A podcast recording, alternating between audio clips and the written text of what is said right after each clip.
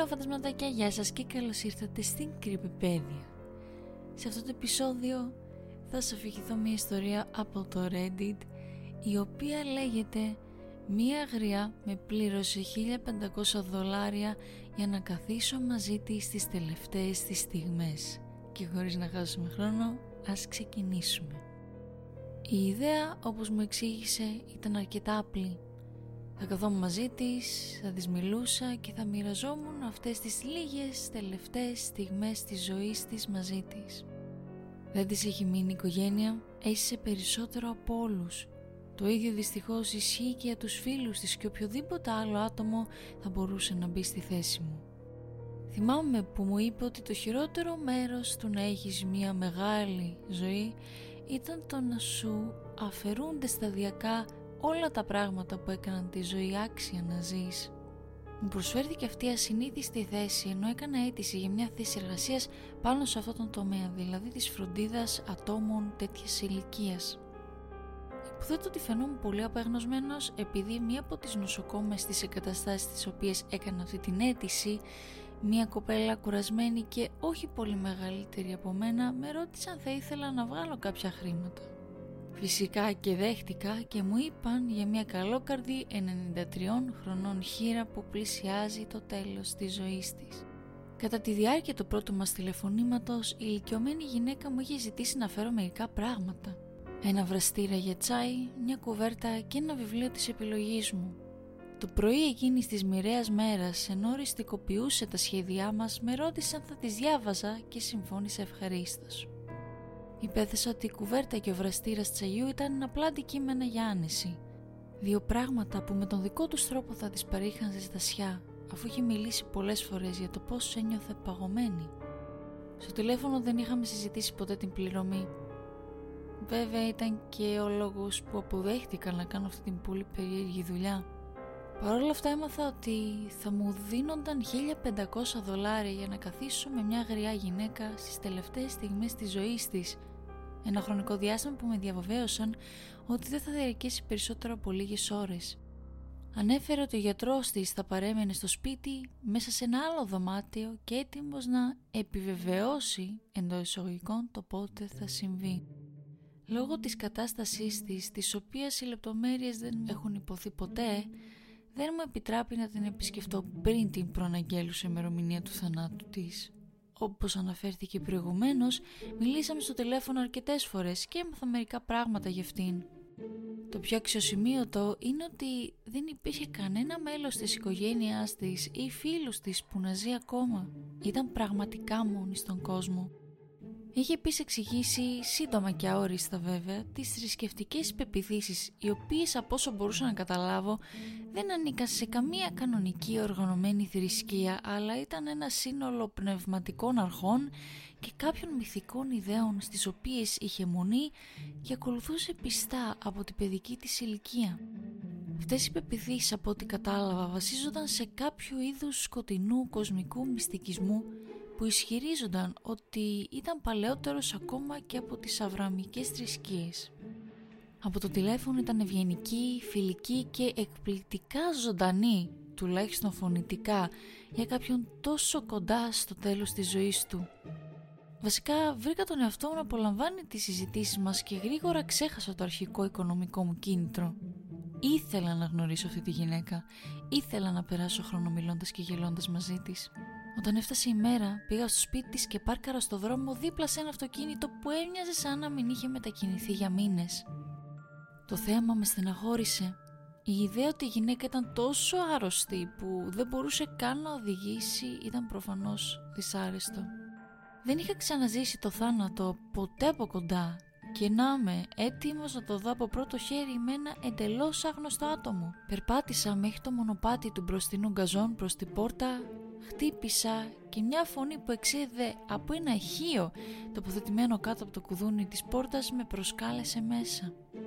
Μπήκα, παρατήρησα μια σειρά από παπούτσια σε ένα ράφι δίπλα στη πόρτα και αφαίρεσα τα δικά μου. Τα έβαλα στο δεύτερο από τα τρία ράφια. Το πρώτο ήταν εντελώς γεμάτο με παπούτσια διάφορων μεγεθών. Ένα άλλο ηχείο τοποθετημένο δίπλα σε ένα καθρέφτη στο φουαγέ με κατεύθυνε προς τα δεξιά σε ένα σαλόνι και εκεί βρήκα το άτομο με το οποίο επρόκειτο να περάσω τις επόμενες δύο ώρες. Το δωμάτιο ήταν πολύ, πολύ πυκνά διακοσμένο και επιπλωμένο. Όλα αυτά τα αναμνηστικά που υπήρχαν φαίνονταν να είναι τόσο παλιά.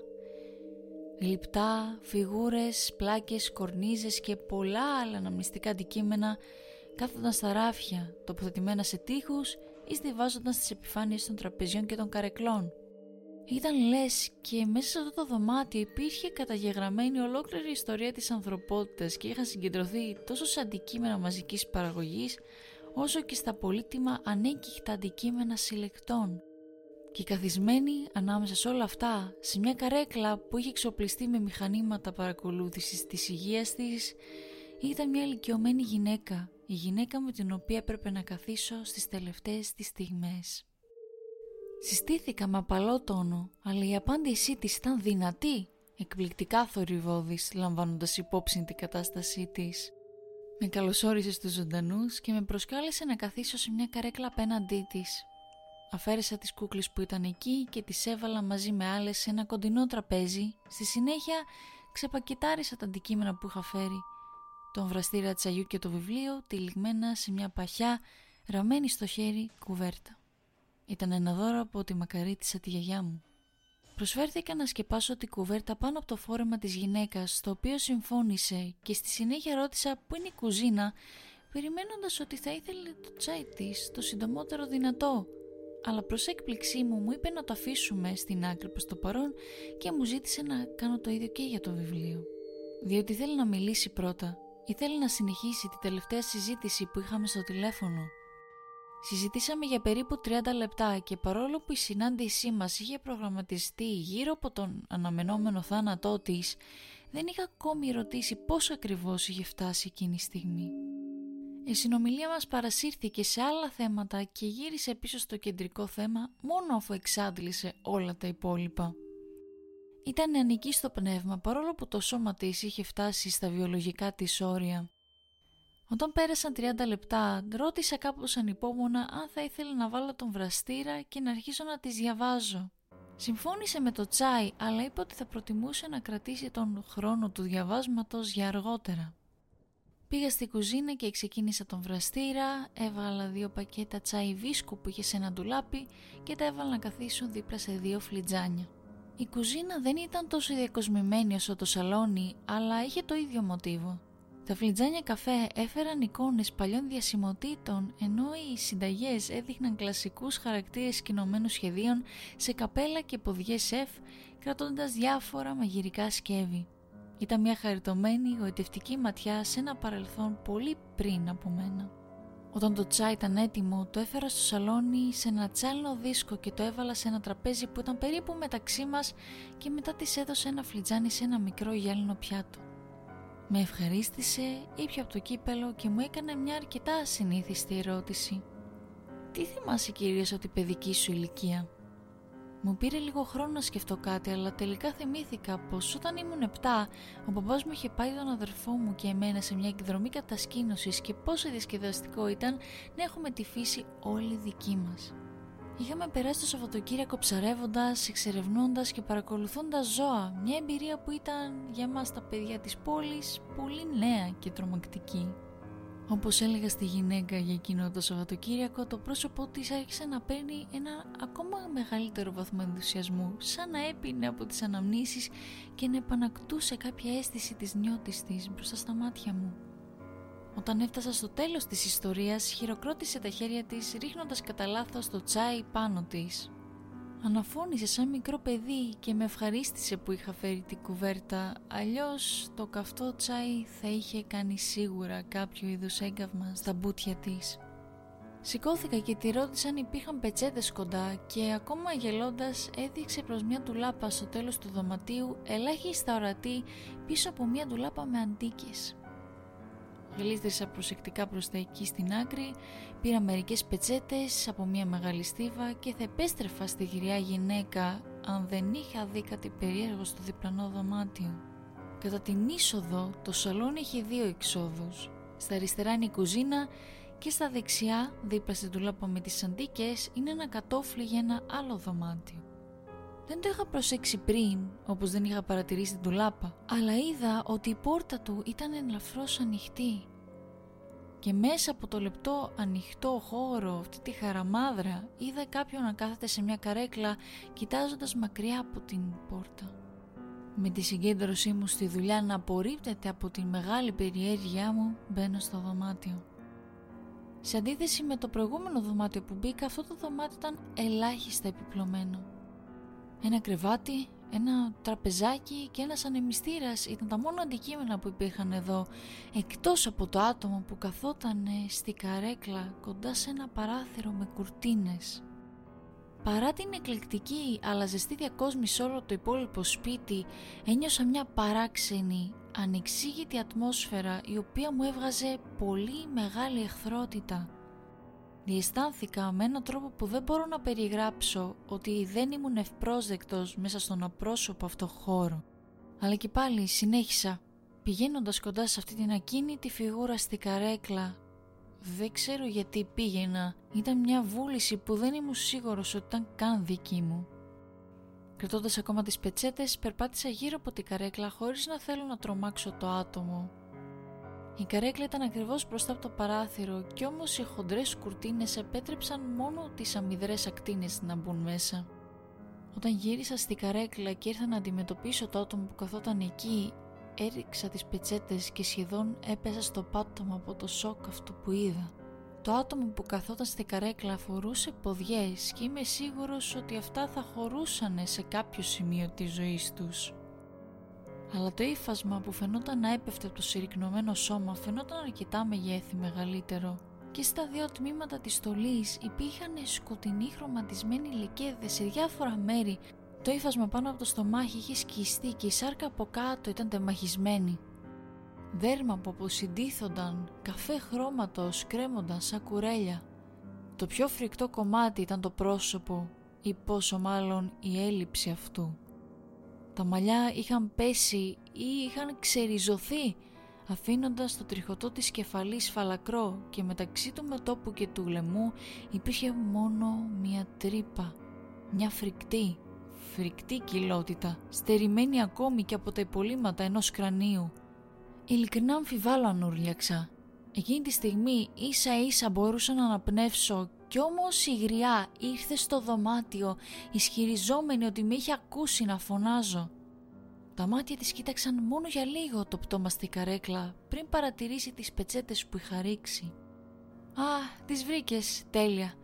Αν δεν σε πειράζει θα ήθελα να πάρω μια πετσετούλα. Δεν θα ήθελα το τσάι να μου λιάσει τα πόδια μου και να με κάνει να ανατριχιάζω αργότερα». Η απόλυτη έλλειψη σεβασμού της για τη σοκαρισμένη κατάστασή μου και το πτώμα το οποίο μόλις τότε παρατήρησα την απέσια μυρωδιά που έβγαζε μου έδειχνε ότι από ό,τι φαίνεται το ήξερε. Όντας αδύναμος και με το ζώο να μπορέσω να σηκώσω το χέρι μου δείχνοντας το πτώμα, η γριά γυναίκα το ξανακοίταξε μόνο από αυτή τη στιγμή χειροκρότησε τα χέρια της και φώναξε «Α, λες και πρόσεξε ένα κατοικίδιο το οποίο ξέχασε να μου το συστήσει». Α, βλέπω ότι γνώρισες την Ελίζα Μπεθ. Είναι, ε, καλά, ήταν η βοηθός μου. Ένα γλυκό κορίτσι, ανήπαντρη μητέρα δύο αγοριών που μου έχουν πει τα καλύτερα λόγια για αυτά. Ήταν μαζί μου για, ε, για να δούμε, τέσσερις μήνες τώρα και πριν από αυτή ήταν η Γιολάντα και πριν από αυτή ήταν αυτός ο νεαρός άνδρας, θα τον αγαπούσες. Ε, Μάρκους νομίζω ήταν το όνομά του. Ναι, ναι, ήταν καλό παιδί. Όλοι τους ήταν τόσο καλοί, τόσο χρήσιμοι, όπως είσαι κι εσύ. Η συμπεριφορά της γυναίκας δεν είχε αλλάξει. Μιλούσε σαν να θυμόταν παλιούς φίλους και όμως σε ενστικτόδες επίπεδο κατάλαβα αμέσως ότι κινδύνευα σοβαρά. Η κουβέρτα ήταν ακόμα τελιγμένη γύρω της. Δεν το είχα προσέξει πριν δεν είχα πάρει μια αίσθηση του αναστήματός της ενώ καθόταν, αλλά σε εκείνο το δωμάτιο με εκείνη να στέκεται μόλις λίγα μέτρα μακριά μου, συνειδητοποίησα για πρώτη φορά το πόσο ψηλή ήταν. και προσθέτοντας το πόσο παράξενης μορφής ήταν τα πόδια της, μπορούσα να πω ήταν απίστευτα μακριά, δυσανάλογα σε σχέση με τον κορμό της. Τι λες να πάρω αυτές τις πετσέτες για σένα και μπορούμε να πάμε πίσω στο άλλο δωμάτιο και να τελειώσουμε το τσάι μας. Νομίζω είμαι έτοιμη για αυτή την ιστορία τώρα. Στεκόμουν εκεί, παγωμένος από φόβο και βεβαιότητα, καθώς η γυναίκα με πλησίαζε ήρεμα, αλλά αντί να σκύψει και να φτάσει κάτω τις πετσέτες, κάτι που θα έπρεπε λογικά να κάνει δεδομένου του ύψους της, σήκωσε την κουβέρτα και το φόρεμα από κάτω και φάνηκε κάτι το οποίο δεν ήταν πόδι, αλλά ένα εξάρτημα. Φαινόταν ότι αυτό το άκρο ήταν κατασκευασμένο από λαμπερή μαύρη σάρκα και κινούνταν με ανησυχητική επιδεξιότητα. Στο τέλος αυτού του τερατώδους άκρου υπήρχαν κάποια μικρά εξαρτήματα τα οποία στριφογύριζαν με έναν δικό τους αποκρουστικό τρόπο και με αυτά έπιασε τις πετσέτες και τις σήκωσε μέχρι τον κορμό της όπου τις έλαβε με τα ανθρώπινα χέρια της. Το φρικτό άκρο στη συνέχεια κρύφτηκε κάτω από το φόρεμά της και πριν αφήσει το ύφασμα να πέσει ήταν σαν να βλέπω κρεμόμενα μαύρα χοντρά σκηνιά με τα οποία το απελευθερωμένο άκρο ξανασυνδεόταν με τρόπο αποτελεσματικό αλλά και πάρα πάρα πολύ αειδιαστικό. Στη συνέχεια κατέβασε το φόρεμα, πέταξε την κουβέρτα πάνω από το πτώμα που καθόταν στην καρέκλα και σκούπισε τα υγρά σημεία με τις πετσέτες. Μόλις ικανοποιήθηκε τήληξε την κουβέρτα γύρω της και επέστρεψε στο σαλόνι καλώντας με να την ακολουθήσω σαν να μην είχε συμβεί απολύτως τίποτα. Τρομοκρατημένος όμως ακολούθησα παρά τη θέλησή μου. Επέστρεψα στη θέση μου απέναντί της και με τις άμυαλες μηχανικές κινήσεις κάποιου του οποίου η θέληση είχε φύγει τελείως διάβαζα από το βιβλίο που είχα φέρει. Ήταν μια συλλογή διηγημάτων από τον Άρθουρ Μάχεν Είχε αναφέρει στο τηλέφωνο ότι της άρεσαν οι ιστορίες για περίεργα και μυστικά πράγματα και αφού τελείωσα τρεις ιστορίες χειροκρότησε και πάλι τα χέρια της υποδεικνύοντάς με να σταματήσω. Έκλεισα το βιβλίο και το έβαλα στην αγκαλιά μου ενώ το μυαλό μου πάλευε να συμβιβαστεί με τις περίεργες συνθήκες. Η γυναίκα χειροκρότησε την αφήγησή μου παρόλο που δεν μπορούσα να θυμηθώ να προσθέτω κάποιο είδους έτσι φωνητικής γεύσης στην ανάγνωση. Την ευχαρίστησα για τα κουπλιμέντα και προσπάθησα να σταματήσω τα δάκρυα να βγαίνουν από τα μάτια μου. Τώρα νομίζω ότι φτάσαμε στη στιγμή. Δεν μπορώ να σε ευχαριστήσω αρκετά για αυτό το υπέροχο απόγευμα. Είμαι απίστευτα εγνώμων για την παρέα σου. Μια θλιβερή γριά σαν και μένα δεν θα μπορούσε να ζητήσει καλύτερο σύντροφο για να καθίσει σε αγρυπνία μαζί της. Σε ευχαριστώ παιδί μου. Αρχικά σχεδίαζα να σε ενσωματώσω στην οικογένεια αλλά τώρα δεν μπορώ να το κάνω αυτό. Ήσουν πραγματικά ο καλύτερος από όλους αυτούς που κάθισαν μαζί μου στους θανάτους μου. Ο πλουραλισμός αυτής της τελευταίας λέξης και η τρομερά αόριστη πενιγμή της με δίστασαν τελείως. Τα δάκρυα έπεσαν και ο τρόμος με κατασπάραξε. Η γυναίκα παρερμηνεύοντας το φόβο μου για τη θλίψη για τον επικείμενο θάνατό της με προέτρεψε να μην κλάψω λέγοντας ότι ο θάνατος έρχεται σε όλους τελικά. Η συμπεριφορά της έγινε ξαφνικά μελαγχολική και με ρώτησε αν θα μπορούσα να την αφήσω μόνη. Χωρίς να χρειάζομαι παραπάνω κίνητρο, σηκώθηκα από το κάθισμά μου αφήνοντας πίσω ό,τι είχα φέρει και έτρεξα έξω από το σαλόνι. Αλλά πριν προλάβω να φτάσω στην μπροστινή πόρτα και να επιστρέψω στο κανονικό ηλιόλουστο κόσμο, φώναξε «Ω, ε, η, η πληρωμή είναι στο καναπέ, στο λευκό φάκελο». Μετά από ένα σύντομο πόλεμο μες στο μυαλό μου, ο άφραγκος και πεινασμένος μαθητής εναντίον ενός τρομακτικού ανθρώπου παύλα πλάσματος επέστρεψε στο δωμάτιο προσέχοντας να κρατήσω τα μάτια μου στραμμένα στο καναπέ και ενώ ποτέ δεν κοίταξα απευθείας στη γυναίκα είδα και άκουσα την απέσια μεταμόρφωσή της σε κάτι άλλο. Ήταν σαν άκουσα τον θάνατο του ανθρώπινου και λίφους της. Δραπέτευσα από το σπίτι χωρίς να έχω δει την πλήρη μορφή αυτού του πράγματος που είχε ντυθεί ως άνθρωπος για δεν ξέρει ποιος πόσο καιρό. Καθώς πήγαινα στο δρόμο έτυχε να κοιτάξω μέσα στο αυτοκίνητο που ήταν σταθμευμένο εκεί και μου δόθηκε μια τελευταία στιγμή τρόμου το αυτοκίνητο δεν ανήκει στη γριά γυναίκα. Ο ιδιοκτήτης του, νομίζω, ήταν η Ελίζαμπεθ. Στο πίσω κάθισμα είδα δύο παιδικά σακίδια και κανένα ίχνος των ίδιων των παιδιών. Σε περίπου δύο ώρες έβγαλα 1500 δολάρια κι όμως θα τα έδινα όλα πίσω για να σβήσω τις αναμνήσεις μου από εκείνο το διεστραμμένο απόγευμα. Μπορώ μόνο να ελπίζω ότι η αστυνομία, την οποία κάλεσα λίγο μετά την αποχώρησή μου, μπορεί να φέρει κάποιο τέλος στις οικογένειες των θυμάτων και δικαιοσύνη στον δολοφόνο τους, το οποίο θάνατος αμφιβάλλω ότι έχει μόνιμο νόημα. Και λοιπόν φαντασματάκια αυτή ήταν η ιστορία που είχα να σας διηγηθώ Ελπίζω να σας άρεσε και σας ευχαριστώ πάρα πολύ που καθίσατε και το ακούσατε και ελπίζω να σας άρεσε πολύ. Αν είναι θα τα πούμε την επόμενη Παρασκευή σε ένα επόμενο επεισόδιο της Creepypedia. Αν θέλετε να με βρείτε στα social θα υπάρχουν links εννοείται στη περιγραφή του podcast και θέλω να σας ευχηθώ καλή συνέχεια, καλή σας μέρα, καλή βραδιά και θα τα πούμε την επόμενη Παρασκευή σε ένα επόμενο επεισόδιο της Creepypedia. Bye bye!